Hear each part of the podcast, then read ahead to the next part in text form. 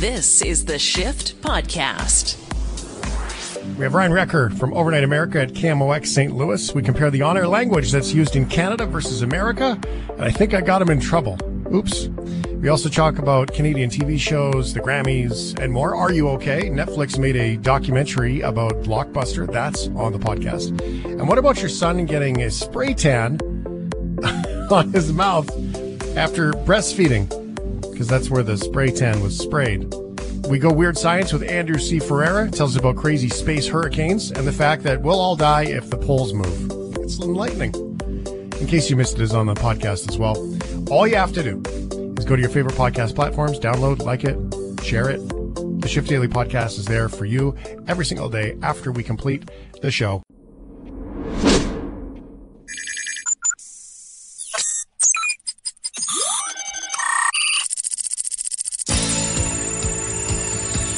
Let's say hello to America as America says hello to Canada. Connecting the shift and Ryan Wrecker from Overnight America via KMOX, the voice of St. Louis. I was a Ryan couple Wrecker. seconds late. I'm sorry, Shane. How Yeah, are you? That's all right. I'm good, thank you, brother. Welcome back. I Well, um, thank you. We were I- we were just having conversation uh, uh, leading up to this about uh, language use at nighttime on the radio, and some of my listeners have asked me to ask you what what is the line at your station or in your in your in your America about language use and how foul does it get on nighttime radio? I think that the standard most radio stations hold is actually a higher one than what the FCC would allow for. So the FCC being the governing body that controls language and other things that would be allowed on over the air radio stations and television stations, things like that. I wouldn't say I'm someone that dives into dirty talk. You know, I, I really don't get into it. I, and even the things you would be allowed to, and by far you'd be allowed to do, I still don't do it. Late night radio in America, I think is still either Bigfoot talk or political talk. In either Yeah. or, they don't get too racy. Huh. Okay, so our In Canada, our you have different called- standards, though. Well, it's kind of the same. It's sort of the it's sort of the same. If somebody complains, then you know, then it's a problem. They take offense to it or whatever. And I mean, they've, there's been some precedent that allows certain words, and if you're quoting something, you're allowed to quote them. You just have to declare it as a quote. Uh, so for for clarity and accuracy, so there's those pieces of the puzzle. So here on the shift, we uh, our audience is uh, is our community, our family is called shift heads, and so of course, last week I might have accidentally left out the F. Well, it's like that one television show I refuse to say on the radio too because it's too close to a swear word. And even, I Oh, you even tried to avoid those ones to to Really? I, I avoid them completely. I don't even bother with it because I don't want to mess up or even make it sound like you I'm pretending Do you to say swear. it's like shiz or something? Like don't even bring it Creek? up. It's com- Okay. yeah, I don't even. yeah, it's like completely off my radar. I am so out of pop culture anyway. I've never seen a show. I've never seen that episode, I should say, or that TV Really? show. It's a Canadian show. yeah, show. and just going through the list of like the Grammy winners tonight, I don't know if I know any of the songs that are nominated. It's I'm so out of the loop. That's not good. Well, it's a Canadian show. You can show support for your Canadian brothers and sisters who love to hear you on Sundays uh, here on the radio. And you can check out that Canadian show with a foul name about a creek. And then you Yeah, can. well, um, is it you a might, Canadian love it. show because of Eugene Levy? Is that the only reason it's considered a Canadian show? Oh, it's shot in Canada. Oh, I didn't know that. shot. Okay. Yep, it's a mo. It's a is a motel outside in Ontario, uh, and it was actually a purchase, I think, by a college that was being using it as a like a dorm, and they had to repaint it and everything because it was painted the colors of the college. It might not be a college, but it's some sort of institution like that. And uh, and yeah, so they repainted it and redid it all. And yeah, it's uh, well Daniel Levy, of course, Eugene Levy, and, and their ties to Canada. And uh, there's more Canadian actors on that show. And yeah, their whole thing shot in Canada. Oh, neat. Too bad they don't do music because they would be pretty popular with all of the restrictions on, you know, the percentage of Canadian music you have to play on the music Yeah, stations. that's that's dreadful. That's dreadful. that part. it's absolutely. Well, at least it's not like that on TV too. You have to the television shows. It's been a long time since I've seen a Canadian TV show. Now to show you how far I go back, when I grew up in Detroit, we had the CBC, so I used to watch. This hour has 22 minutes, Mhm. and the other one was the Red Green show was fantastic, and I still watch clips of that once in a while. we just had. Uh, I'm trying to remember some of the other popular ones. What's the other comedy one that they had on? Um, Well, there's a whole bunch of them. I mean, comedy in Canada is, is big. I mean, there's SCTV was the old one. right, it was Uh, after was that. 22 minutes. It was similar well, to the, yeah. this hour has 22 minutes, but it was on, I think, maybe back to back with it. I, I just remember watching a few different ones, and it was nice to have it as a local channel in Detroit because Mm-hmm. you got to see all the hockey games and things when it came on, which was pretty awesome. Was it the Royal Canadian Air Farce? Yes, That that's exactly it. Yeah. Is that still on the air? No, I don't think so. Uh, no, Well, there was an, uh, one of the, there's another show that was, um, Corner Gas was another one that was fantastic Canadian show, small town, Mm-hmm. prairie, central Canada type show. That one got shut down, but then they turned it into a cartoon and it did really well. And then there's another one, Kim's Convenience, which is a story about a Hmm. family that owns a convenience store, a bodega, if you will. And then, um, they, but they just, that, and that's ending this year too. So it's too bad because we don't get a lot of, a lot- ton of Canadian shows. I mean, there's Heartland and all those ones that are extremely popular around the world, but, um, the ones we get are pretty great. So, So We're those underwritten by the Canadian government in a way like they do on the BBC? Yeah, well, yes, you can get grants. Um, some of them are privately owned. Usually, there's grants involved somewhere along the way. Even if you know the Canadian Idol version of of Canadian Idol, right? Um, just like every other country around the world. So there are grants available to support those things. Music in general, though, um, you can apply for grants, arts grants for so many things, and there are many, many artists that are quite successful that still get grants to help create videos or or produce new songs or or whatever, and or go on the road. So th- there's a lot of grant support. Uh, in fact, I would I would go as far as to say that if the Canadian public knew how much grant money was paying for the music that they were hearing, it's one of the reasons why you have to play a certain percentage on Canadian radio uh, that is Canadian because um, it's taxpayer funded for the most part in a lot of ways, at least in some fashion. There's usually some contribution somewhere. Yeah, yeah, it's kind of crazy. Huh. You know, I you were mentioning um, the Grammys when we were talking before the show, and I didn't even know today was the Grammy day. I had no idea. So, are you into that award show? No, God, no. I, I, um, I didn't even know until yesterday that it was on this weekend. We did nothing to prepare for it or, or talk about it last week. Uh, it, it totally escaped us, all of us here. And I even found it, turned it on today. I don't know what time it was on locally here. Just after six, I turned it on and I was like, oh, wow, it's on already. And then I prepped the show, had a nap, got food together, made supper, did all the things, and the show's still on. Like it is, I don't understand how, like Trevor Noah was fantastic hosting. He's great. I mean, it was awkward like they always are because I am reading from a teleprompter. Ha ha. Um, but it really was, um, you know, that part was dreadful. I think they did a good job with the COVID and how they did the, the performances. But really the reality is, is that I had no idea. No idea. I do follow yeah. music, so I, I know the artists. Um, you know, so that, that stuff. See, I do but not. all of them. the artists are just so foreign to me. I, I look at them and I probably know 20% of the artists, And I, if you, I could probably tell you that they are a musician, but I wouldn't be able to tell you much of what they do. And I was shocked to find the best rock performance, the best rock album, or no, best rock performance was Fiona Apple. What's going on with rock music today where Fiona Apple is the best that rock produces? Yeah, it's uh, it's an interest. We were talking about that. That maybe it's time to sort of blend folk and rock and alt and all these different things together.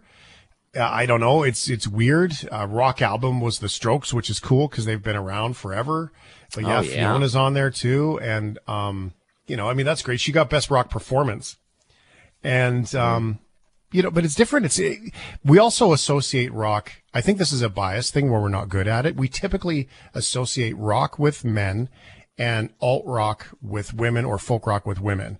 And I think that that's one of those things that we got to get over because we always say there's not enough women in rock, but really in today's world, there's a ton. And if you look at best rock performance, um, it's almost all women. You've got Grace Potter, Brittany Howard, Haim, Phoebe Bridgers, and Fiona Apple. Right? So th- I'm that's the best to. What's Fiona Apple's? category. Like, what's her greatest hit? Fiona Apple. Well, she has a she has a greatest hit album. yeah, let's see. Fiona Apple. Um, was Criminal, How I long? She's been active called. for a long time.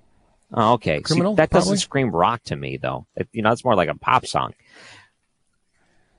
That's fine. Uh, I'm- I'm looking through- It was like an Oh, she's only 43. Wow. I thought she's been around for a while. I was I'm going on Wikipedia well, it was about 20 now. years ago when Criminal came out. About 20 years ago. So Oh, wow. know, I- I- you said the Strokes. it's just a different I, world. I remember playing them uh, like college rock, college radio, and how big they were back then.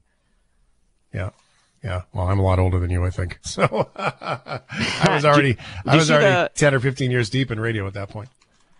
Yeah. Did you see the Bill Burr moment that everyone was talking about online? No, which one was that? Was that no? Maybe I did. No, I saw a different one. Which one was it? So he introduced it was like the the Latin Grammy or something along the lines, and he made a joke. He's like, "So you're bringing the white guy up to do the Latin Grammy one?" Like he made a joke about it, and people were super offended online because of it.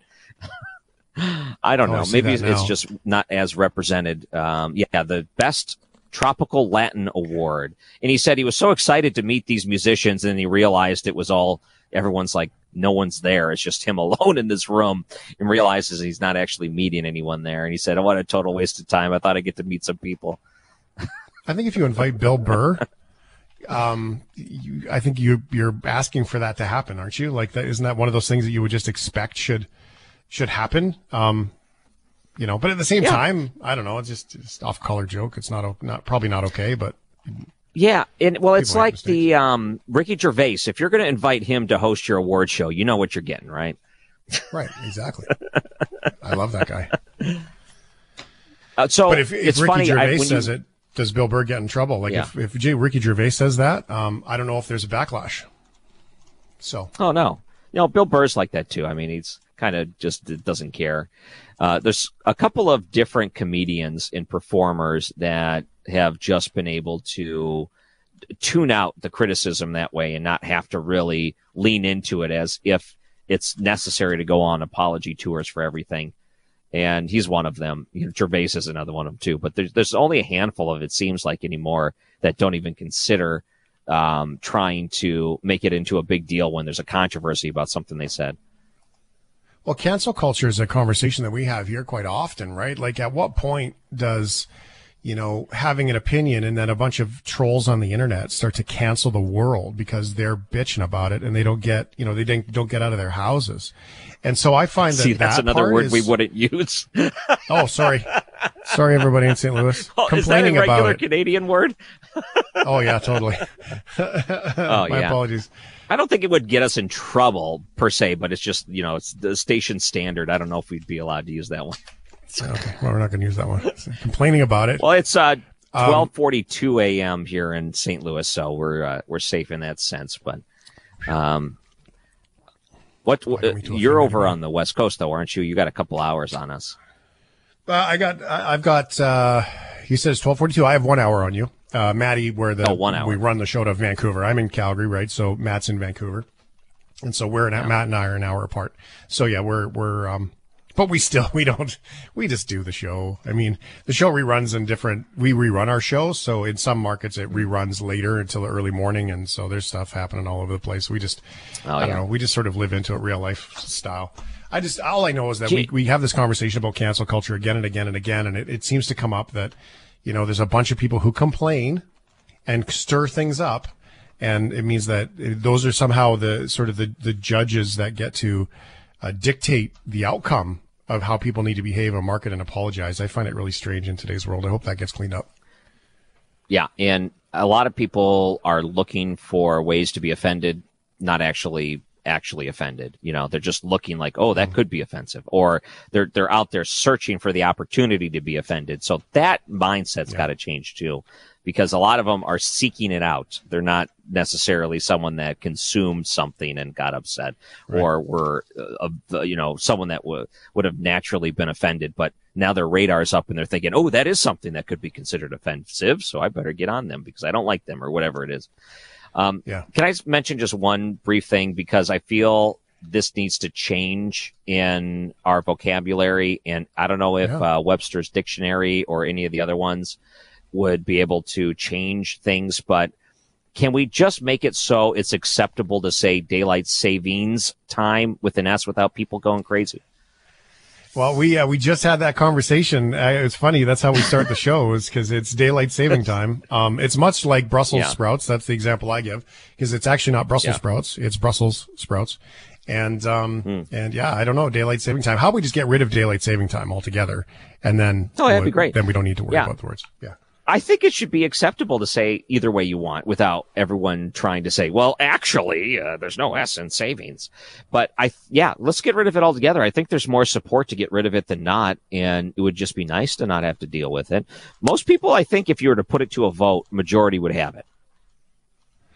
I, I well, get to get rid of it. Yeah, I totally agree. It's this conversation that comes up every year that never goes anywhere, so it's dumb.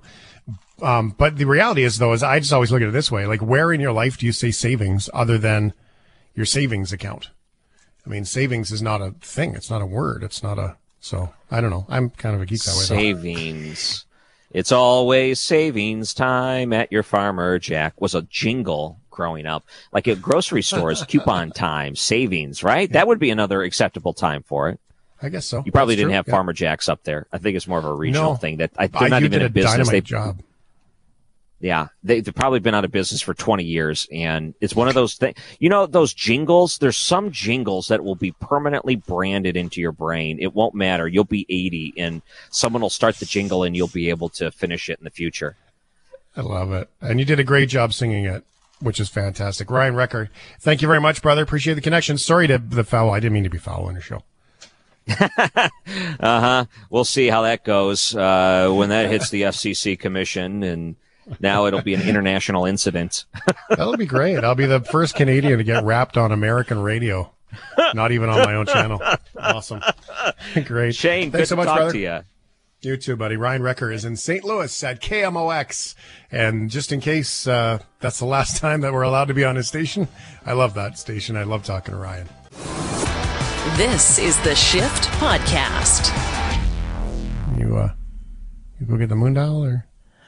Uh, yeah. Um, it was because of daylight saving time. It's been it's an hour late, so uh, so it didn't it didn't show up to work tonight. All right, we'll get the moon dial in an hour In an hour from now. after Are You Okay? Just when we're not doing Are You you Okay? missed it. Be perfect. There you go. Are you okay? Saturday nights, Sunday mornings, by the way, um, I was listening to the best of. Don't wait a second. Don't say like, how egotistical are you, Shane? Listen to your own show on Saturday nights. It's actually a great way to, uh, to sort of listen to when I'm not in the show, right?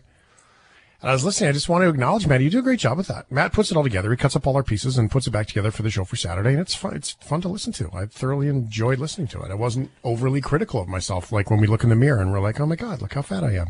I do that with my radio stuff. Yeah, no, it's um, it's not a lot of fun to put together, but it's probably more fun to listen to. I, I never listen to it because I've already done by done with it by the time it goes out. Well, the show's end and I'm like, well, should I start another show on the TV? And like, I don't have time for a movie. I know I'll turn on, you know, one of our channels that's running the, the, the best of on the weekend and, um, you know, do it that way. And then, so I get my, uh, it was cool. I enjoyed that. Anyway, I just want to acknowledge that. I think you do a great job with that. Well, thanks, man. Thank you. You're welcome. Are you okay? Are you okay with Blockbuster? Ooh. Yeah, I I do miss renting videos. Um, I miss like the browsing and just the complete like indecision and op- option paralysis that you get when you don't know what you really want before you step in there. Yeah. I do miss that. It, it, it it was an amazing experience. There, like we knew we didn't go to Blockbuster. My family, we went to Rogers Video, and uh, we knew the staff there. They would tell me what movies to watch, and it was like every week that was a thing. And my mom hated it because my brother would spend two hours trying to pick a movie or a video game. Uh, but if they came back, I would use it every now and then. It's definitely not a viable business anymore. But there are days and nights where I'm like, ah, that was fun. Well, they, they, there was the business that came out after that, which was those automated machines where you'd go and put in your credit card or your money, and then it would kick out the rental video, and then you would go put it back in the machine when you were done. I mean that that business was very short lived. Um, I would guess based on the fact that I don't know Netflix happened. Um, Yeah. but it, it really uh, that was kind of cool. But do you remember when you would go to Blockbuster and you would see that you know the movie that you wanted was there? Now for you, Ryan, DVDs, but for me, it was VHSs and beta tapes and all those things. You would go and you would uh, you would see, but there'd only be one left. And you weren't sure if you were going to rent it tonight, but you would grab it anyway, and you would keep it with you as you walked around the store, just in case you decided something else, so nobody else took it. But then somebody else saw you grab it, and there were the lurker, and the lurker would follow you around the store, just in case you put it back. They were going to be the next one to grab it because they did want to watch it. And so there was always a bit of a battle of everybody spying around the aisles. Did you put it back yet? I really want to watch Empire Strikes Back, or whatever. Those were good times, man. Good times. It's also when microwave popcorn came out. Also very good Oh. times. Yeah. I loved it. Anyway, uh, Netflix is officially dropping a documentary about the last ever blockbuster video store. Titled the, Lack Blo- the Last Blockbuster, took them years to come up with the name. The film gives a nostalgic glimpse of a video store featuring plenty of interviews from previous employees, fans, and business people. And yes, this is being made by Netflix, the blockbuster killer. Peaking at 9,000 locations in the year 2004, this chain of stores was down to one located in Bend, Oregon. Yeah, so look, most people think Blockbuster went out of business because of Netflix, but that's not the truth. Um, what really happened was In a world where video stores have all but disappeared, I mean, look at the James Bond section. Every James Bond movie. Every Avatar movie, because, you know, there's just the one so far. I hate late fees, but I understand that you had to do it. Otherwise, people just keep those videos. I know I did. I know I did. Same. Well, then what put them out of business? Can't leave us hanging. If it wasn't oh Netflix. well, uh, I th- well, I the trailer doesn't really tell you, does it? But I mean, like, okay, I get it. Netflix is making it, so they don't want to seem like the bad guy. But yes, Bro- Blockbuster probably had some corporate mismanagement and all that fun stuff. But the reason they don't exist anymore is they became obsolete, right? So I don't think Netflix can dance around that much. It's kind Well, of funny. it's very yeah, they became obsolete Mhm. because of Netflix. and It's like- Blockbuster had a chance to buy Netflix once, yeah. Which is like Yeah. oof. Yeah, that one didn't. That one backfired. Yeah, I heard that too. That there was an, actually an opportunity to pick it up, and that was going to be the the next version of Blockbuster. But they were like, "Nah, that's never going to work." Yikes! All right. Um, the world's remaining blockbuster had been celebrated from uh, by many artists over the recent years. Even Drake marked his 32nd birthday with an ode to the 2000s, featuring a full blockbuster video wall. The store itself had previously transformed into an Airbnb, allowing fans to reminisce watching TV on a pull-out couch. The last blockbuster premieres on Netflix on March 15th, which would technically be later today, um, if you're everywhere but BC. Um, but by the time you hear this later, it's already today. So there we go. Yeah, welcome to our show. So we did that with an Airbnb. We did a How I Met Your Mother themed Airbnb. Really? Where? Yeah. That's so in cool. Calgary. It was down on 7th, uh, 18th Avenue, just by 8th Street and 18th Avenue, just off 17th. And so it was, yeah, it was a great spot and had like a blue French horn on the wall and yellow umbrellas and pictures of the cast, like in the picture frames of Ted and stuff. Wild. Yeah, it was great. It was fun. Uh, and then it was a pain in the ass. You know, the thing about Airbnbs is that everyone phones and they're like, I can't get the TV to turn on. Okay, you see that piece of paper that's in front of the TV, that an instruction sheet? Yeah. Yeah, follow the instructions. Okay, well, first I've got to make sure it's plugged in. Oh, there it is. Works now. Okay, thanks. Sorry to bother you. And that's what it's like to own an Airbnb. So, yeah, not good. Um, bum, bum, bum, bum, bum, bum. Are you okay? Oh, this is good. Are you okay with spray tanning? Uh, Uh, inherently no. Eh, I don't know. You just look orange, and you just look weird. I, I'm sorry. It's just it's not Yeah. my ideal of beauty, I guess. Yeah. Yeah, it never turn it never it very rarely looks as good as you want it to be. And I understand, you know, some people tan better than others. I'm Irish, so I just I burn. I don't tan. I burn Uh, too. But you know, you feel that. So, but I would never spray tan. It, it's just it, it never looks good. It's always just something off. And you know, there's a president of the United States who's clear evidence of that. So Clear evidence that that is not the same thing. Well, this is, I've never done it. Um, I used to see people that they would get like the drips. They would get oversprayed and stuff. And then there was that Friends episode where Ross went in the spray tanner. It was one of the best Friends episodes of all time.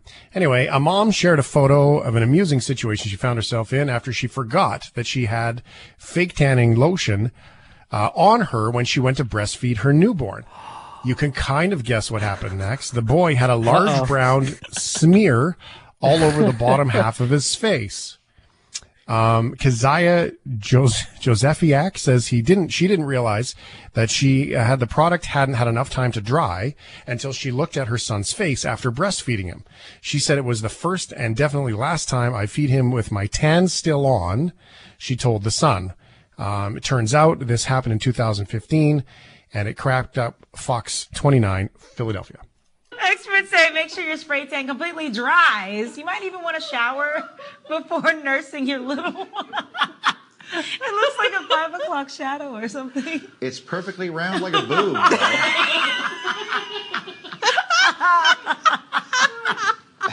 I wish I had that on my face. After the weekend.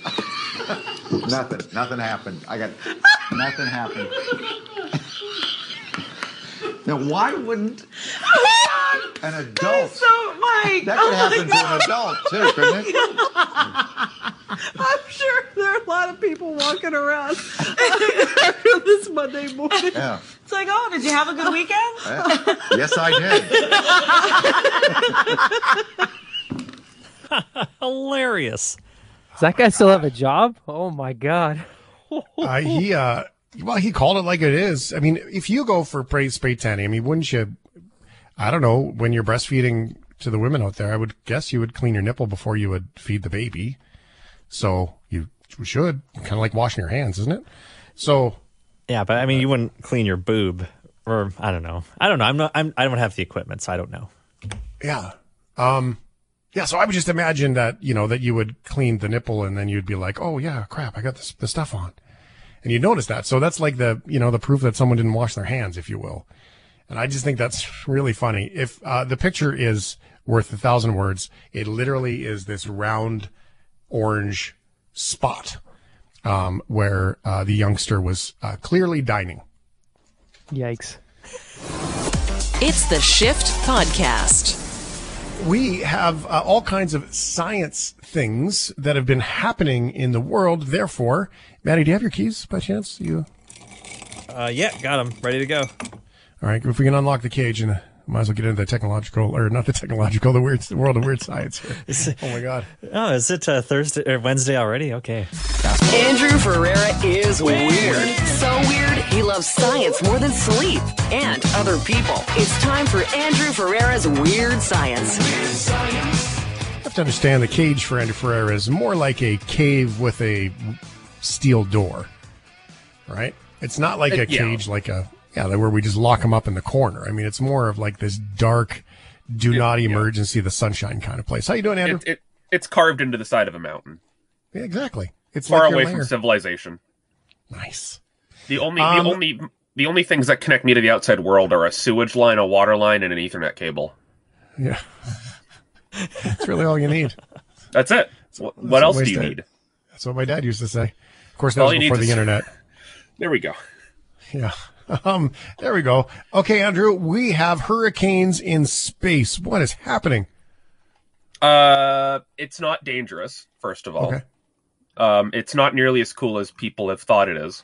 Second of all, Oh. um, and that's the thing with a lot of science, like with with a lot of science that appears in media. Media and I will not admit to guilt because I always make sure that people know how boring it really is. Well, you did just Um, declare as we get into a segment saying that, by the way, this is not cool, this is not exciting, it's quite boring. So you're selling it here, buddy.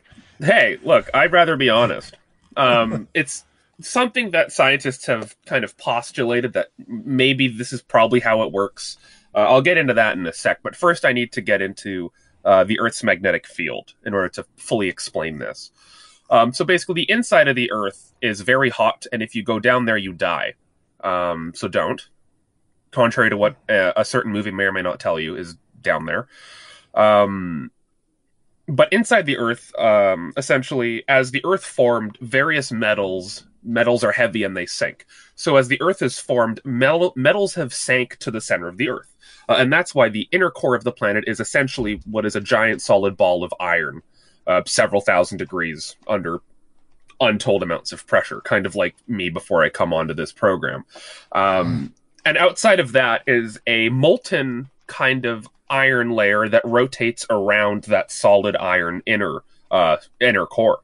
Um, and that rotation of the outer core around the inner core uh, is essentially a magnet. And this, you know, completely gonzo magnet in the center of the planet uh, rotates, and as it rotates, it creates a magnetic field. Um, and what this magnetic field does is a lot of things. It makes your compass work right, which is handy if you're stuck in the woods and know how to read a compass. I don't know many people my age who know how to read a compass anymore. Um, but it's also handy for keeping us from not being killed by like space. Uh, space is bad for people, generally speaking. Um, we're lucky that on Earth we have a magnetic field because thanks to the magnetic field, we are shielded from stuff like the sun's uh, incessant radiation. Uh, we are also shielded from, uh, you know, essentially giant rays of particles that come in from deep space. Uh, that are the results of stars colliding, you know, all sorts of horrible, horrible things. And if we were anywhere near them, we would be vaporized. Uh, the remnants of that are directed away from our horrible, flimsy bodies um, into the ionosphere, which is part of the Earth's kind of atmosphere. If you all remember that diagram from science class, uh, the ionosphere is the upper layer uh, of Earth's atmosphere, and that's where we get, and you know, those of us who uh, have been lucky enough to see it, or are lucky enough to live in an area where you can see it, uh, and that's where we get our auroras from. Um, the aurora is really a product of the collision of solar particles from the sun, uh, magnetic particles, and uh, you know particles from deep space colliding with the ionosphere. And because the ionosphere is essentially a gigantic magnet, and the center of that bar magnet is inside the Earth, um, the particles kind of ride the magnetic lines, if you will. If you imagine, you remember, you know, the experiments you saw as a kid with the iron filings. If you put them around a magnet, it would create these lines, essentially. Yeah, uh, that was cool. The Earth's core is just that, but a lot, a lot bigger and a lot more deadly to us. Um, but in a way, it, but it saves us in this case. So basically, what happens is these particles from deep space, from the sun, uh, get caught up in those lines and are funneled to where the Earth's magnetic field originates below the surface. So if you want to imagine a giant bar magnet underneath or within the Earth, there are no dinosaurs there, unfortunately.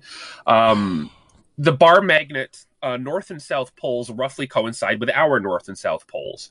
Um, and so that's why auroras are visible mostly over northern and southern latitudes, because that's just where uh, these electrified and mag- magnetized particles from the sun in deep space uh, come down and interact with the Earth's ionosphere and create dazzling light shows that we like to take pictures of.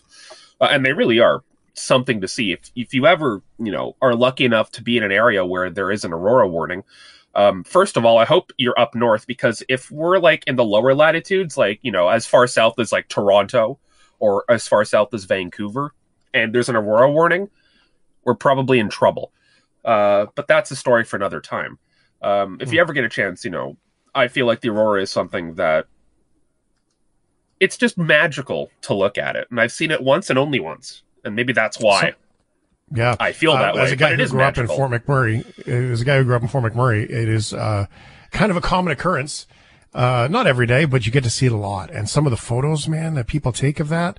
There's uh, a guy in Calgary. His name is John Anderson, and we've just sort of met through radio shows and Instagram and sharing his photos. And he's taken some just dynamite ones, and guys up north taking guys and gals up north taking pictures, and like the mind blowing, amazing photos of how beautiful it is, popping and crackling and making noise. It's amazing. Yeah, and so to those of you who aren't really aware, it, if you want to kind of imagine like a giant curtain of fluorescent green and fluorescent yellow, you know, flickering through the sky, that's what the aurora looks like. And that is simply the result of an interplay between all of these magnetized and energetic particles from space and the Earth's magnetic field. And now this is where I can start to narrow us down a little bit into the space hurricane. So this space hurricane, or as the uh, the cool kids like to call it, a um, I'm trying to find the official term here. I'll find it in a second. I'll go with space hurricane for the moment. Uh, this space hurricane is really just uh, a byproduct of how Earth's magnetic field interacts uh, with particles that um, come in from space and from the sun. Um, and just like hurricanes here on Earth, there is a rotation that you can see around a central, you know, this isn't, there's no storm here. Uh, there's so, uh, the enactors call it the eye of the storm, but there is a rotation around a central point. Um, and then, of course, emanating from that central point are these, what seem to be waves.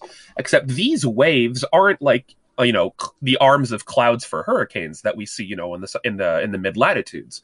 Um, these seem to more or less trace, um, the magnetic field lines of Earth's of Earth's uh, magnetic field, and so what you get is a. It doesn't necessarily really spiral in the same way that a hurricane does on Earth. So it's a bit of a misnomer, but visually it does kind of look like a hurricane. At least all the modeling that has come out, because we don't actually have photos of this thing. This isn't a thing that you can see. Um, you can't see magnetism if you could, that would be kind of weird, also kind of awesome, but we unfortunately can't. And so we have to rely on measurements of the strength of the magnetic field over the poles to make a, a, a visual map of this. And so I'm staring at the graphs, and the graphs mean almost nothing to me uh, because I'm not a scientist and smart enough to read these. But um, thanks the the wonders of you know written language i can read all the descriptions below it and i can kind of piece together. And so if you're looking at the study here it's in uh, the journal nature. Um, you can just search you know space hurricane journal nature and you'll find the abstract and all that good stuff there which i encourage a lot of people to do. If you see you know uh, like a, a news headline like space hurricane look it up but then append journal article to the back of it. Do yourself some learning. It's good to be educated um, these kind of space hurricanes. Um, they don't necessarily, you know, there's no wind up in the ionosphere really. There's no, you know, nothing's really being damaged, but it does kind of illustrate how these um, particles that come off the sun, uh, that come out of deep space, it illustrates and kind of visualizes how they flow down towards uh, the North and South Pole. And this is the first time that scientists have ever really gotten a look at this process. Um, and all of the modeling, it kind of looks funky and colorful, but what it really is is it's all of these particles are finding their way down towards the surface of the planet um, along, you know, the currents, along the magnetic fields. Um, and the resulting pattern that it creates as it spirals down towards the Earth results in what looks like a hurricane. So if you're wondering if we were in danger or if we need to send Bruce Willis or something, we don't. This thing has probably been up there, you know, in varying amounts of strength for years and years and years and years and years. And long un- and long after we die, it'll probably still be there. And it'll laugh at us because we made such a big deal out of it. Hmm. Um, here's a, a, question that I'm assuming, I assume the answer is because of where the pole is from, but it's hmm. a question about compasses being less accurate. Why is it that compasses are less accurate at the North Pole? As opposed to when you get closer to the North Pole. And my, my thought of that was because the pole is actually not on the surface of the pole, but I'm not sure it's underground, but, um, that's correct. Yeah. So right. what, what the, the North and South Pole, people like to measure them as points. And while there is a center, perhaps, um, what you're really, you know, let's say you're measuring it with a mag with a magnetometer, what you're really measuring is the point at which the general you know lines of current from the inner core are coming through the surface of the earth it's not a single point it's an area right? And you've probably also seen sensationalist headlines around this, but uh, the the poles drift, right? The North Pole was in Canada up until about I want to say five or six years ago, but it's been steadily drifting uh, back towards Russia over the Arctic Ocean uh, over the past number of years. And no, this isn't a devious plot by Vladimir Putin to wrestle control of the northern magnetic pole away from Canada. Um, this is just a result of the fact that the insides of the Earth are kind of like the insides of us, kind of mushy. Uh, they move around, they shift, and this moving and shifting changes where the magnetic poles are. Um, and when you're using a compass, you are using the magnetic pole. Um, so let's say you're actually at the physical North Pole, like the physical top of the planet. North isn't your compass isn't going to point. Uh, you know, it's not going to swing in circles underneath you. It'll probably point towards Russia uh, because that's kind of where the northern magnetic pole is heading right now. Um, and one other fun little factoid that I like to bring up about the uh, the magnetic poles is that over Earth's history, we have uh, in the rocks because I like bringing everything back to rocks because that one guy just really hated it. Um, in the rocks, we have um, essentially a fossil record of the magnetic field lines because we can see the orientation of of minute particles of iron within the rocks. And over, you know, the billions of years that the Earth has been around, we've seen that the north and south magnetic poles have switched places numerous times. Um, and we don't really know what kind of effect that would have because the last time it happened was tens of thousands of years ago. And unfortunately, no one was really around to document that. Um, whether or not it would cause some kind of horrible event, and this is a thing that scientists have wondered, is if the magnetic poles switch, uh, there's got to be a period of time in which they travel. These things aren't instantaneous. During that time, is the Earth more susceptible to, you know, cosmic radiation, to solar radiation? If that's the case, uh, if what we're seeing right now is part of a buildup to a magnetic, uh, a pole swap, uh, that might not be very good. Of course, we have no evidence that what's happening right now is anything aside from the normal drift of the magnetic poles. But it is, you know, if you want another possible doomsday scenario, I'm always I'm full of them. I'll, I'll you know I'll tell them to you for free. Um, that is one. Is that if a magnetic pole switch happens and the magnetic field weakens, not only does the space hurricane go away, which I think is a shame because you know it's a space hurricane that's kind of cool, uh, but also the magnetic field would weaken, which would mean our protection from all of the little things in space that knock electrons out of our DNA and cause mutations uh, have a much easier time getting down to uh, making us more dead. Um, so let's hope that that doesn't happen. That's remarkable. Like to think that that is actually, you know, possible with all of this. But it's safe to say, Andrew, that, you know, we often think about us living on this rock, but we're not. It's a living thing. It, it constantly changes, right? Yeah. This, this planet, you know, it has shifted and moved around for time immemorial before we got here, and after we leave, it'll continue to do so. Um, I always kind of chuckle when people say save the planet because the planet will be fine. Nothing's going to happen to it. It'll happen to us. We'll be the ones who will die. The planet will just keep doing its thing until at some point in 4 billion years it gets vaporized by the sun. Oh, such a positive right? spin. Thanks, buddy. Hey, it, if it, you know, nothing is eternal, so let's enjoy the time that we have now, right? That's what I say. oh, that's good. Thank you very much, Andrew. It's great to hear you. Yeah. Andrew Ferreira. and I don't weird... believe I don't believe in like normal sign-offs. I think yeah. that's boring. Fair enough. All right. Well, All right. you know what? I do believe in locking you up. So we'll just grab the keys. Back we'll lock to them the up again. sewer cave. There it is. This is the Shift Podcast. It's time for In Case You Missed It. In case you missed it on the radio, here's Oh hi Mark Donnell. oh hi everyone. Welcome to In Case You Missed It.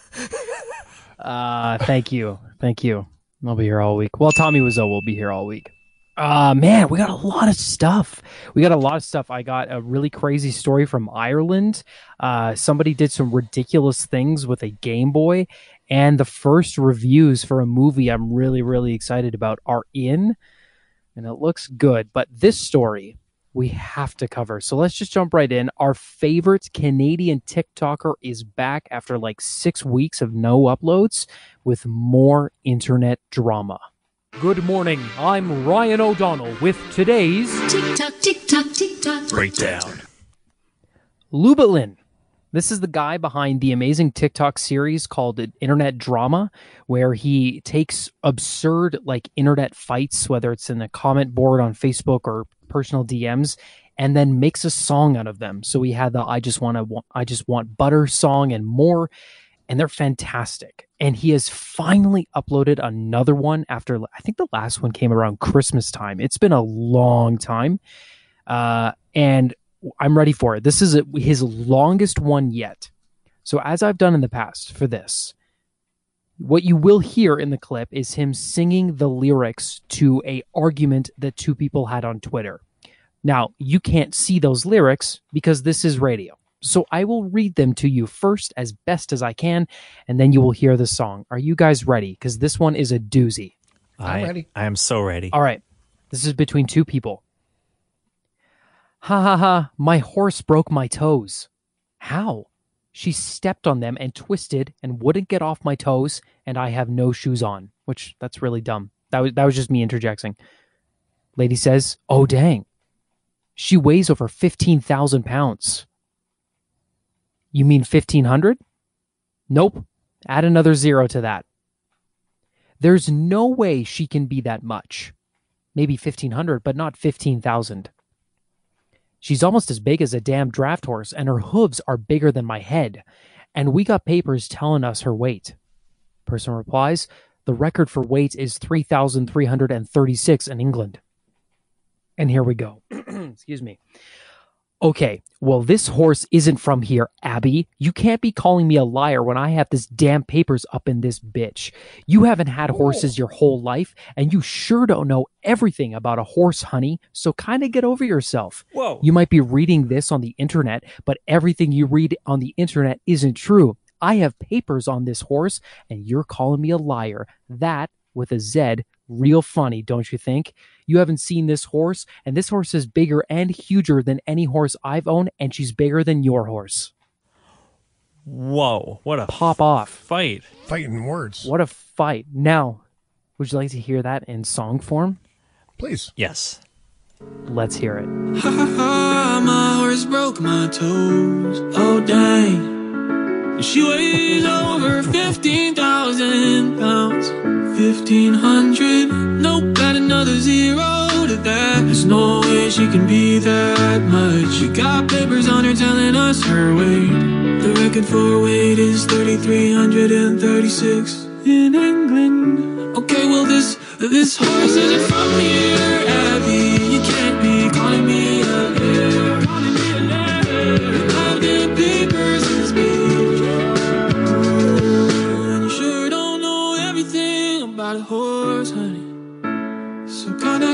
Over yourself.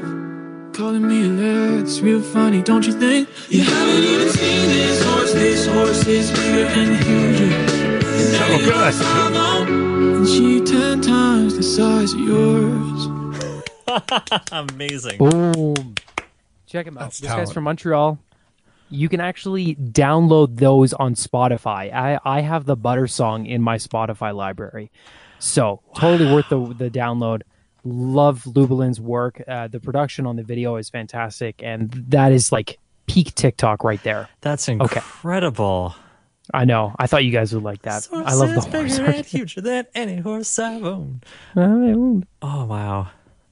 Yeah, and we all That's so know somebody who's like way too passionate about horses. You know that like okay, we, yeah, horses are amazing animals, but like people get like really defensive about their horses. So that kind of yeah, especially if you're in Alberta, there's a lot of horse horse people out here. Ontario Now- has a huge horse population. That's true. Ontario does too. Yeah. I When you fly over yeah. into Ottawa, Toronto, any of those places, you just see ovals and track after track after track. It's so cool. Horse horse. Did you guys ever play that when you're doing a road trip? So my mom taught me this game. You drive, you're driving, and then if you see a horse, you say horse horse, and then you try to count as many horses as you can, and then by the end of the road trip, whoever has the most amount of horses wins. But you can like say words to like get rid of everybody's horses. It's a fun little road trip game. Nice. Uh, but yeah, there's a whole lot of those. Sounds like your mom did a really great job trying to keep you busy and stop talking during this road trip. yeah, and then eventually I got a Game Boy Advance, and it was much easier to keep me keep me quiet. Uh, I love it. And a portable DVD player, which I would use to watch a lot of Batman movies. And man, oh man, there's more. Let's just uh, this this story literally happened about 10 minutes before this segment. So let's just get this clip, and I'm gonna read you all of the information I have. It's time to stand. Fight. The time is now. The first reviews for Zack Snyder's cut of the Justice League are in.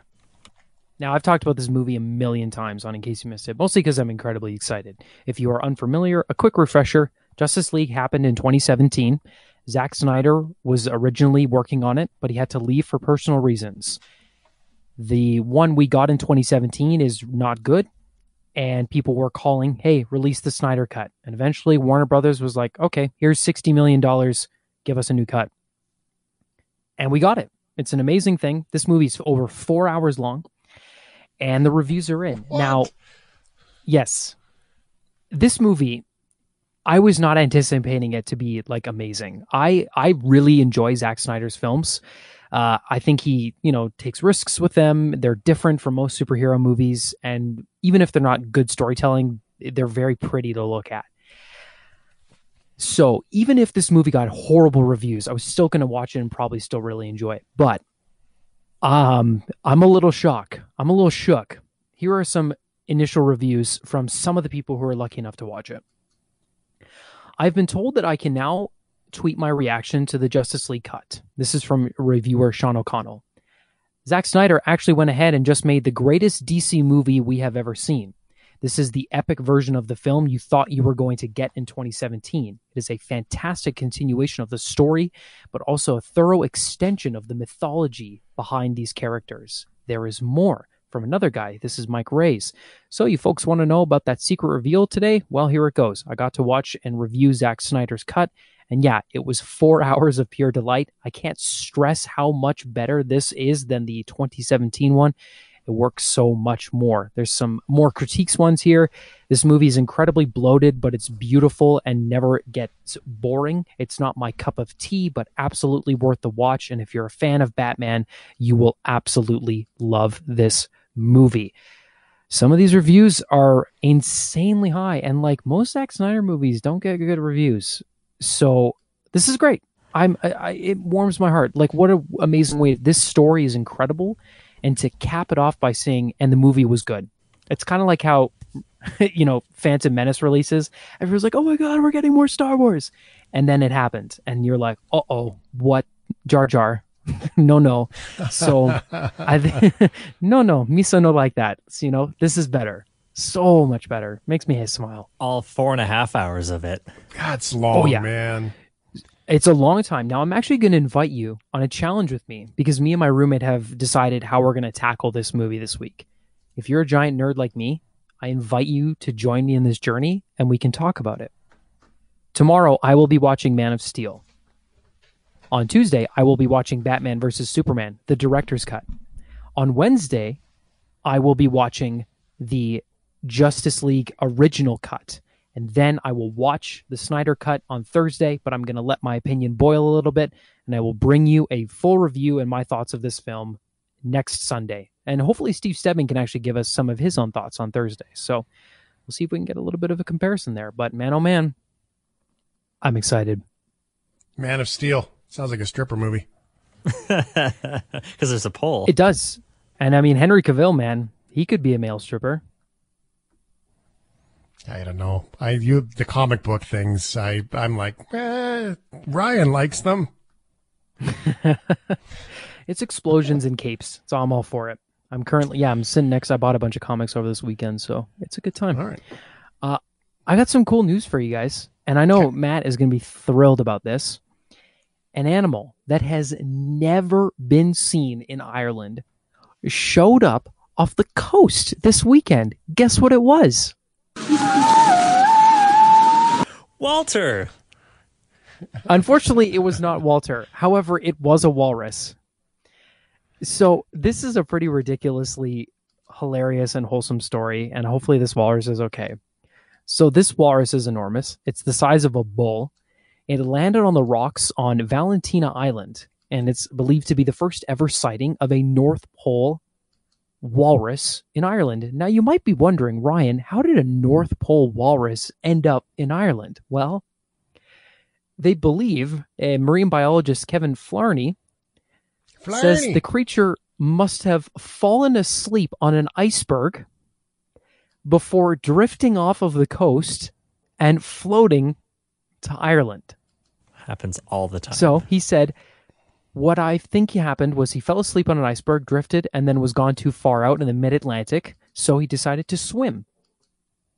Apparently, he was pretty hungry, but there's plenty of uh, scallops off the shore of Ireland. So, if he regains his strength, hopefully he'll he will make his way back up.